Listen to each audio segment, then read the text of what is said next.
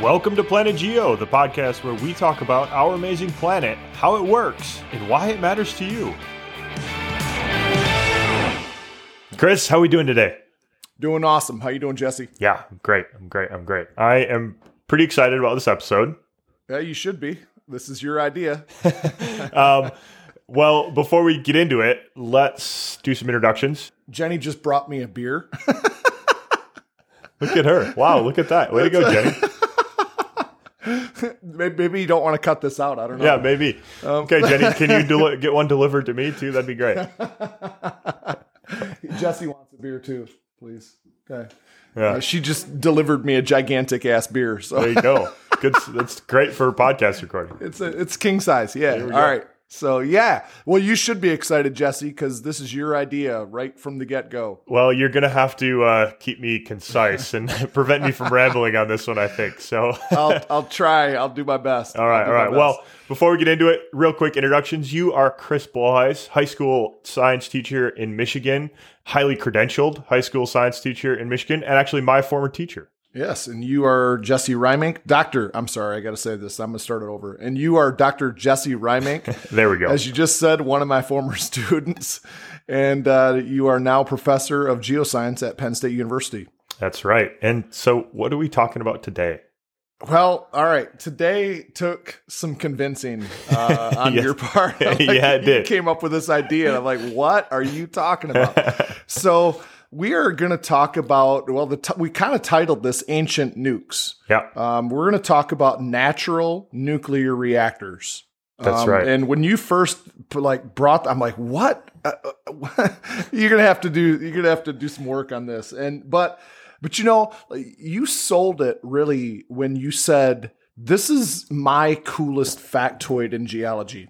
Yeah, totally. I mean, this is this is the single like coolest thing that I know about in the geosciences. When I learned about this stuff, I was just totally engrossed in it. It's so cool, and I think it's very cool. A, it also highlights a couple of very important links with the geosciences. And so let, let's go through a couple of those real quick. Like why why should people care about these ancient newts? Let's let's run through them real quick. Yeah, and then right after that, Jesse, I want you to just give us a summary about where we're headed with this episode. What are we going to do? Okay. So first and foremost, geology and nuclear physics have a very intimate relationship. You know, we did an episode on on geologic time and radiometric dating, um, and the backbone of this research was done on uranium nuclear physics and research into nuclear weapons dating back to World War II.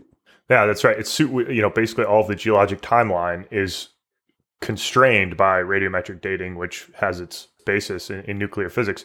The other thing is that geoscience and national security are also intimately related. And what I mean by that is that the instruments that we use in geology and geochemistry, the instruments that are in my lab that I'm working to improve upon the designs of, are used for what are called nuclear forensics. And this is basically people looking for other countries enriching uranium or creating atomic weapons, basically. So And, and that's basically how this, what we're going to talk about, the site where this happened, right? That's how it was found. Is, is that right? Exactly, exactly.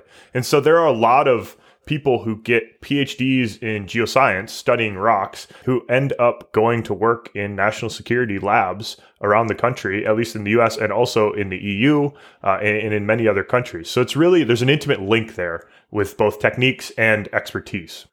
Yeah. And then I, I found something else that was really interesting about how these the way these concentrated deposits form is related to early Earth's atmosphere. So studying these ancient nuclear reactors help us understand Earth's early history. And so it's intertwined there too and how these natural deposits occurred. So you know what? You had to sell me on this, but I, took- I, I'm I'm all in. It took took some convincing, but you're on board now. Exactly. It is. This is one of the interesting things about doing this podcast, Jesse, is the discussions that you and I have before Oh, yeah. and after, and you know, um, we. it's it's interesting how we really need to sell each other on our ideas on how to do this podcast and so on. It's an interesting uh, dynamic that I didn't really expect. Yeah, yeah, it's fun, and sometimes we get into arguments about it, and, and other times, and then we get over it. So, all right, so where are we going with this episode? Uh, this is we got to cover some basics that are a little bit complicated. So we've spent a lot of time trying to work out the perfect analogies for this podcast. But where we're going is first, we're going to talk about nuclear chain reactions, and we're going to really kind of hone in on the basic principles of nuclear reactors. Then we're going to step back and kind of tell the story of the discovery and study of these ancient natural nuclear reactors that occurred on Earth. We're going to end by kind of linking in how uranium deposits form on the ancient Earth and the modern Earth, and just highlight a couple takeaway points at the end uh, that we can take away from understanding these ancient uh, nukes, basically. Yeah, because it is such a cool story, and uh, you know we're gonna we're gonna end up talking about how this is really similar to Old Faithful. Yeah, You know, exactly. it's such a. I think that was the point that sold me. I'm like, really? What? if that I ever need, if I ever need to sell That's- Chris Bolhuis on something, say Yellowstone, bring Yellowstone into it, and you know you're gonna you're gonna win Yeah, there. that's true. That's That's, right. true. That's true. Hey, so let's go. Yeah, so let's get into it. So we need to explain nuclear reaction. Let's get us all on the same page of nuclear reactions and specifically the different isotopes of uranium and 235 uranium is the one we're going to kind of focus in here. Uh, basically, we're going to talk about the two isotopes of uranium that are important here: uranium 238 and uranium 235.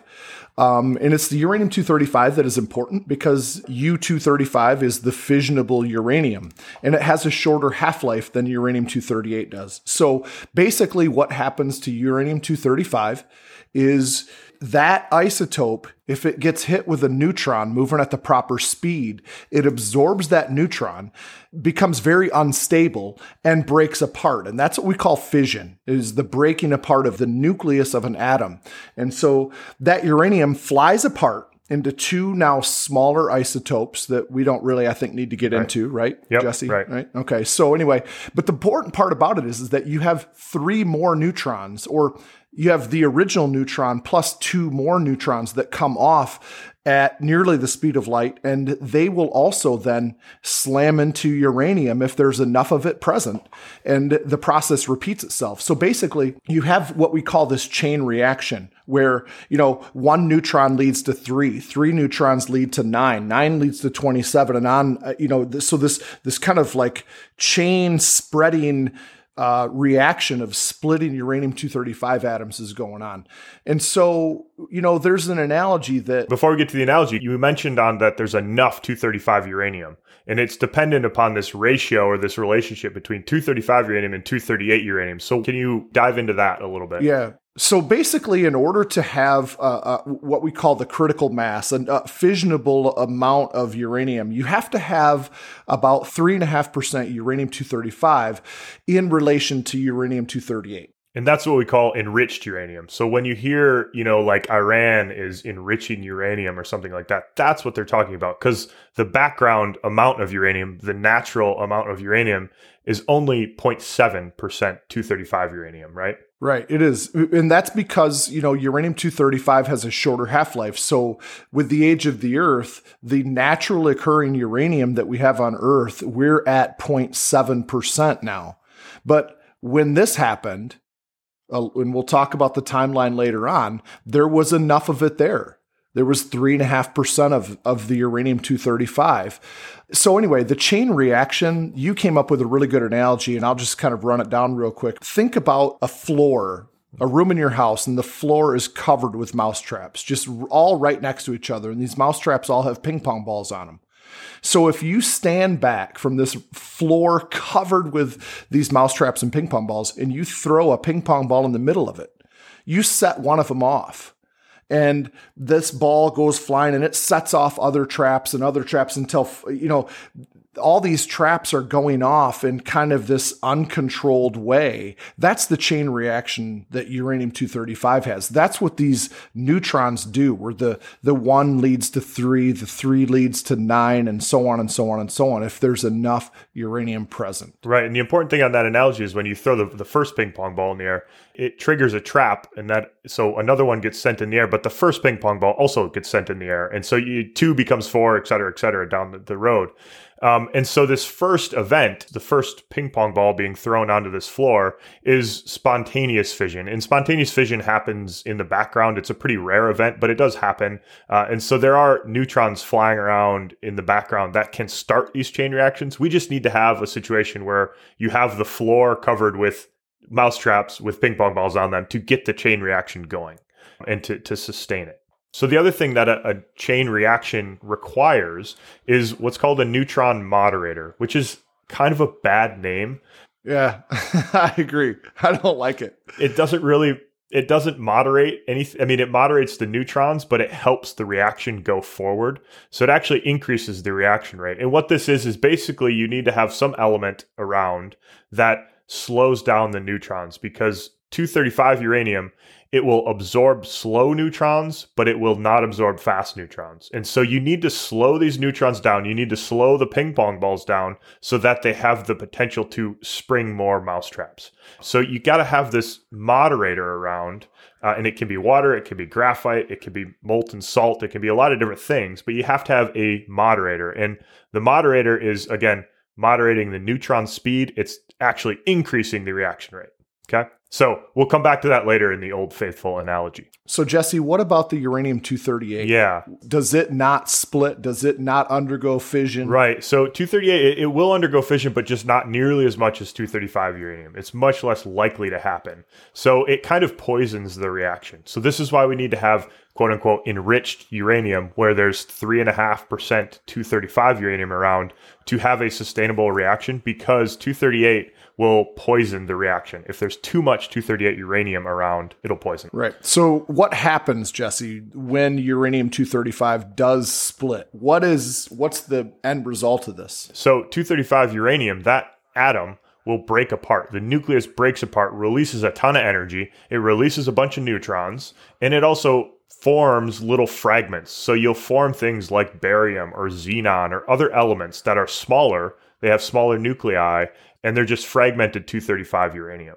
So it releases a bunch of neutrons. Those neutrons go around and hit other 235 uranium, and then this chain reaction progresses. And then you also accompanying this split is a conversion of a little bit of mass into a lot of bit of energy. That's right. You know? That's right.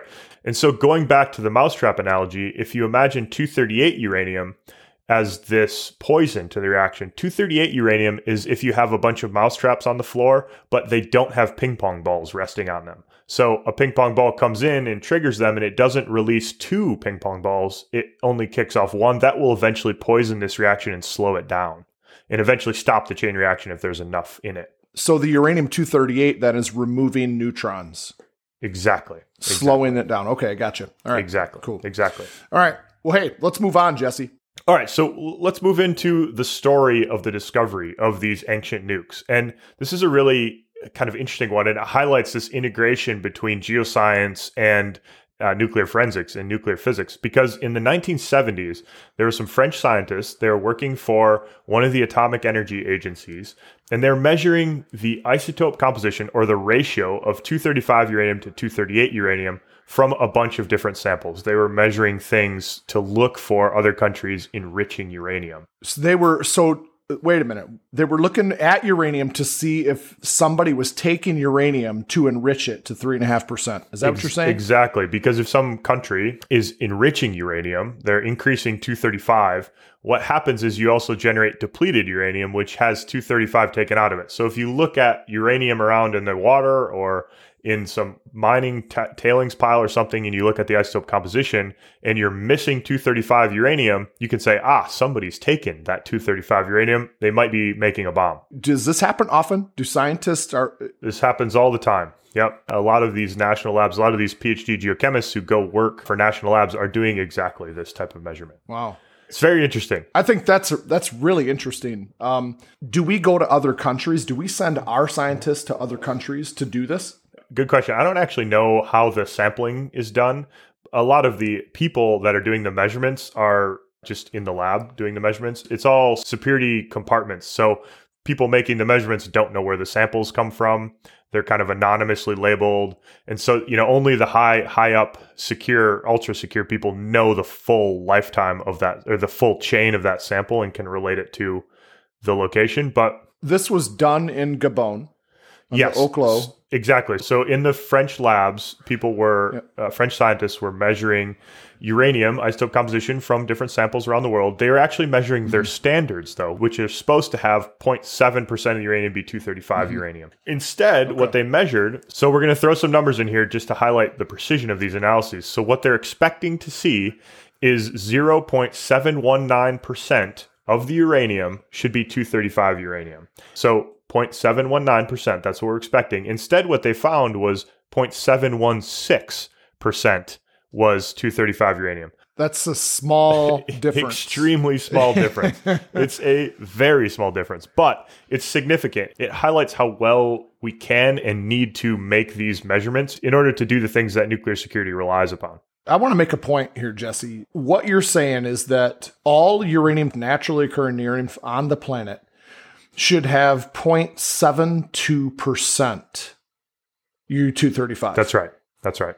and that's what we universally find. Is that correct? For the most part, yes, that is absolutely true. There is there is a little bit of deviation from that naturally, but uh, for the most part, yes. That is an astounding fact because we did an episode on geologic time and geochronology and the age of the earth and so on. And wow, what a that's a very compelling line of evidence the ratio of U235 and U238 that have different half lives and what we get on this planet. Um, very compelling. Yeah, it's super interesting. So it was shocking for these scientists to say, "Oh, we have this natural, what should be a standard, which we should know the composition, and it's wrong. It's actually 0.716." They thought, "Wow, somebody has taken a lot of 235 uranium from this place that we didn't know about it." So they had the wrong value. There's missing 235 uranium, and they're thinking, "Who took it? Where did it go?" Again, this is typical of depleted uranium where somebody has extracted some of the 235 out of it to make a bomb or to make a nuclear reactor somewhere. That is very interesting. So, just for perspective, about 4,500 kilograms, in other words, five tons of uranium 235, five tons is gone. It's Um, so and- and much. to- so much Yeah, is gone. it is almost 10,000 pounds. And for reference, the little boy bomb, one of it was the first atomic weapon ever used. Yeah, the one dropped on Hiroshima. Yeah, had 64 kilograms of U 235 in it, not all of which was converted into energy. You know, just a small part of that was actually converted into energy. So that's a lot of energy in these natural nuclear reactors. Um, and here's a factoid for you if you convert the mass of a paperclip, about two grams, if you convert that into energy, then that is the equivalent of striking a match to about 700,000 gallons of gasoline. That's amazing. Two grams. It's you know, it's like amazing. It's, it is. uh, and so, The E equals MC squared equation is just so Right. powerful in this thing. So they were missing around about 70 bombs worth of 235 uranium from this area where this uranium came from, which is in Gabon in Africa. so going back to the whole uranium 235 to uranium 238 and why when this happened there was 3.5% uranium 235 and 96.5% of uranium 238 why was it that way well because they have different half-lives Sorry, Chris, let me clarify that. You mean why why when the nuclear reactor, when this natural nuclear reactor we are talking about occurred? right? Yes, that's Yeah, what I'm talking about. Yep, exactly. Okay. And if, if you think about back to with the geochronology episode that we did a couple weeks ago, uh, we used a shoebox analogy, and we can use that here too. Let's say if you put 5,000 pennies and 5,000 dice in the shoebox. Okay, it'd have to be a big shoebox, but anyway, you put that in there and you shake it up, and you, when you take the top off, you remove all the tail sides up. Right, that's the uranium two thirty five. It has a shorter half life, so it decays faster. So you would remove half of those, but we're only going to remove the dice that are number one side up.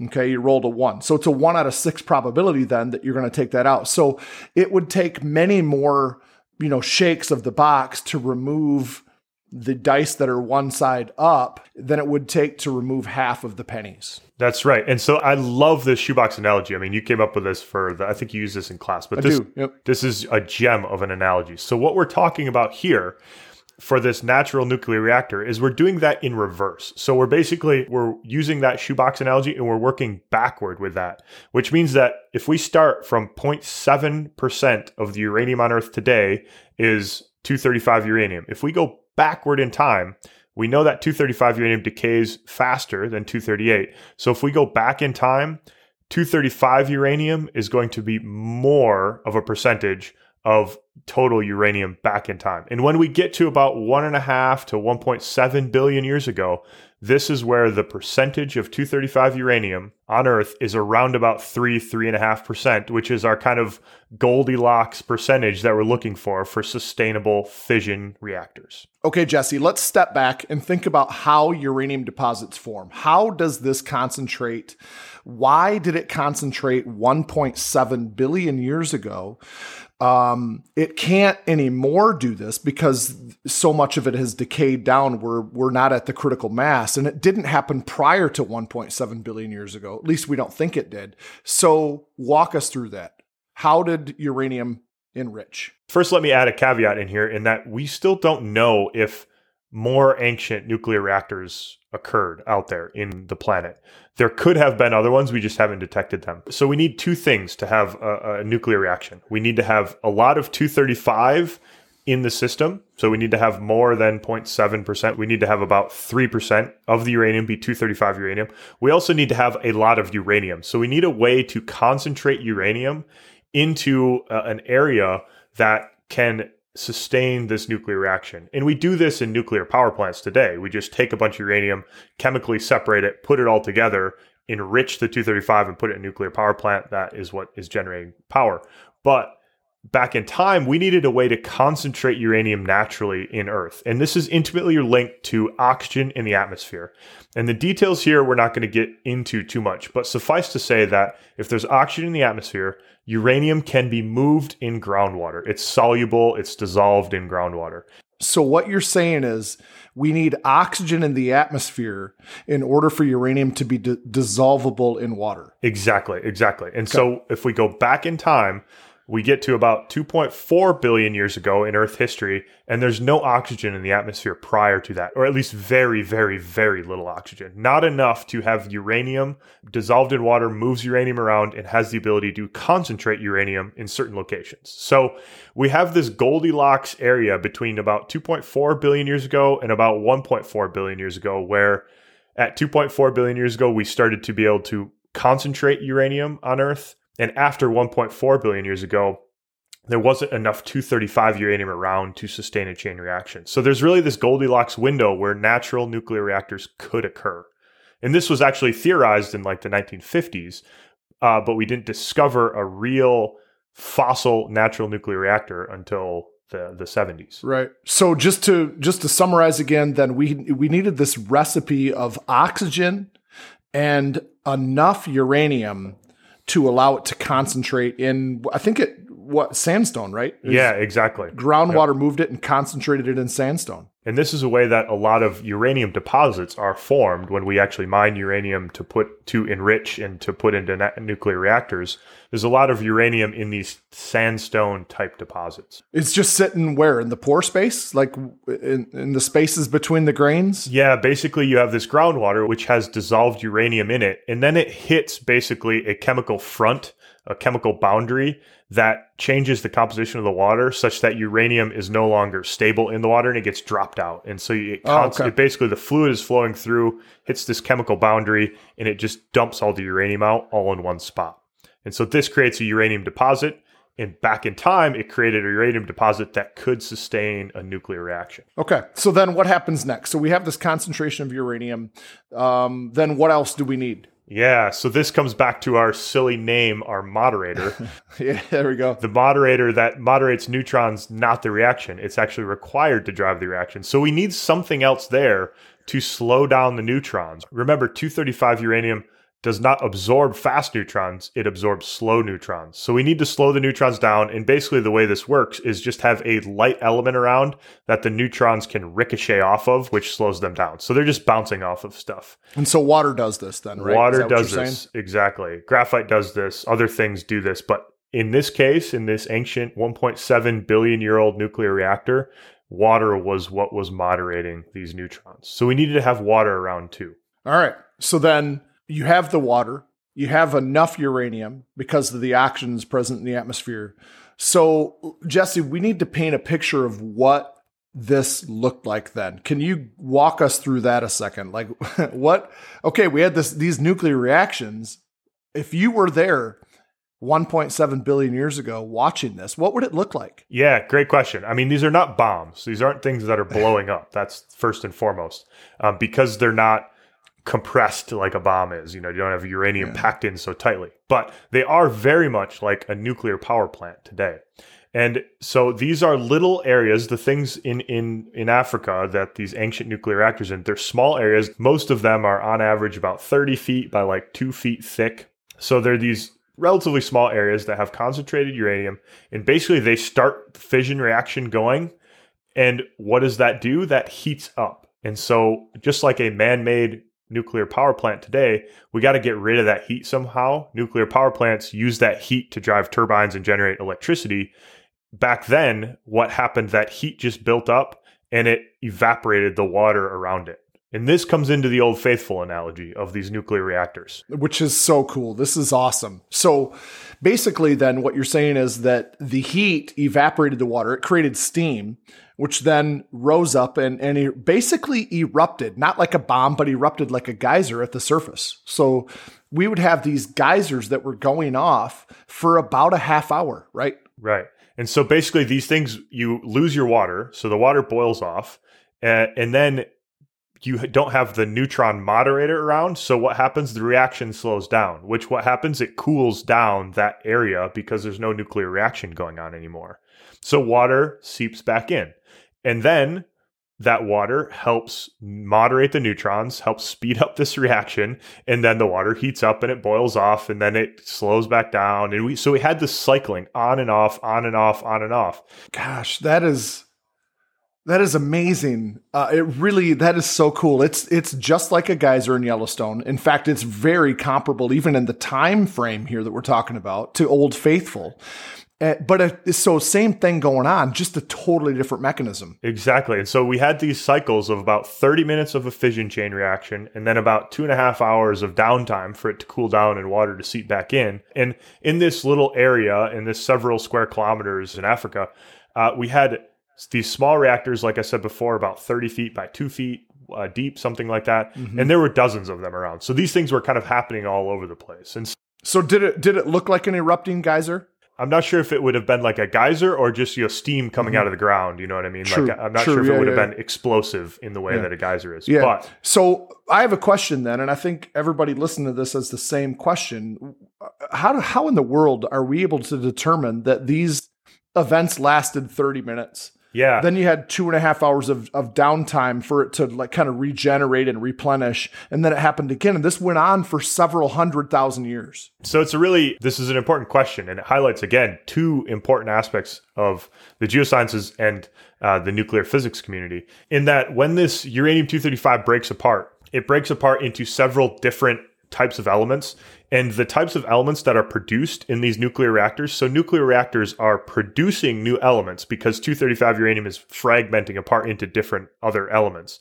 And the way that those things fragment is dependent upon several parts of the nuclear reactor, meaning it, it's dependent upon the total mass of the uranium in the reactor, the amount of 235 uranium, the rate of the reaction, the type of moderator, et cetera, et cetera. But it means that we can look at the like barium or neodymium or krypton, other elements in the nuclear reactor, and kind of infer the rate of the processes that were going on, the rate of the reaction that was going on at that time. And so this is another really big industry in the nuclear forensics in the national laboratories is modeling nuclear reactors. A lot of the like most powerful supercomputers on earth were designed specifically to model nuclear reactors. And so we can apply those same reactor, you know, same models to these ancient natural nuclear reactors and kind of work out this time scale that we've been talking about. You just you went full on nerd there with that. yeah, answer. I know. Okay, I got a little bit carried away. Sorry about that. Got a little bit too excited. so, I mean, holy cow. So, can I summarize maybe? Yes, please Is, do. all right. That um wow uh, I don't even know where to begin actually with your rambling. Should I um, just there. leave? Should I just leave? And- you can. you want to get somebody can. else to run this podcast with you? um, so basically, we're able to determine how long these reactions took place by the isotopes that are still present within these rocks, right? And these isotopes are created by the fission of uranium 235. And I Yep, that's a much better that's summary. good what I- enough, right? That's probably enough. Yeah, that's Oh probably gosh. enough. That's enough. Okay. I mean, so there's a couple. basically we basically we know, which I think is amazing. I I actually do. I think that these kinds of studies that people do is truly amazing. They're studying these things, they're answering these questions, and and um, they may not really understand why am I doing this research? What questions am I going to answer? They don't know that. And then something like this comes along and it applies to this very important and and cool uh, factoid in geology. And to build off that, it really highlights the usefulness of these ancient natural nuclear reactors for informing us about nuclear processes on Earth and uh, how we go about generating nuclear energy. Because there's a few kind of takeaways here is that, first of all, these fission products, these radioactive fission products, have kind of stuck around this region. So there's some lessons to be learned in how to store nuclear waste that can be taken away from these ancient nuclear reactors by looking at the minerals present in these deposits and all that kind of stuff. The other thing that this has taught us a little bit is how to create safe nuclear reactors because these were safe nuclear reactors. They did not overheat, they did not melt down, they didn't create a bomb. They just boiled off their moderator. So they're actually nuclear reactor designs, modern nuclear reactor designs that are in some ways based off of the principles of these fossil ancient nuclear reactors from 2 billion years ago.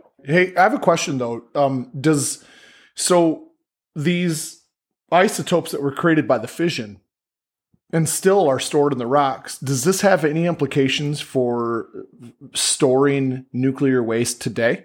Yeah, we can learn how we can look at different minerals that were formed 2 billion years ago in these ancient reactors and are still present and still holding the nuclear fission products. So, absolutely, there are absolutely lessons to be learned about how to safely store nuclear waste for billions of years.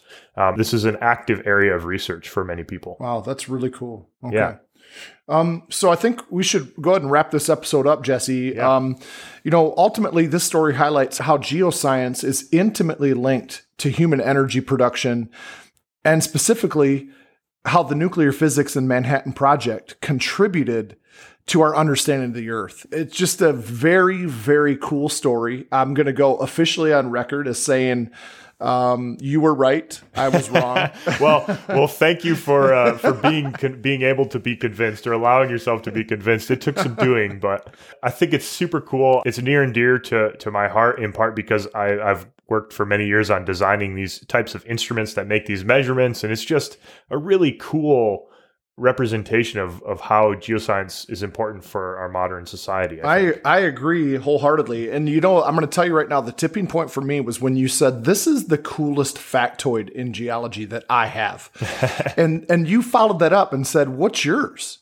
yeah. And I don't, I don't have one. I thought about this, uh, like, I'm embarrassed for you, and I'm embarrassed because of you actually now. So um, you're gonna have to come up with one because I know, I'm, I'm I gonna just- put you on the spot. At some point, we're gonna sit down. and I'm gonna put you on the spot with a hot mic, and you're gonna have to come up with one. So Yep, fair game.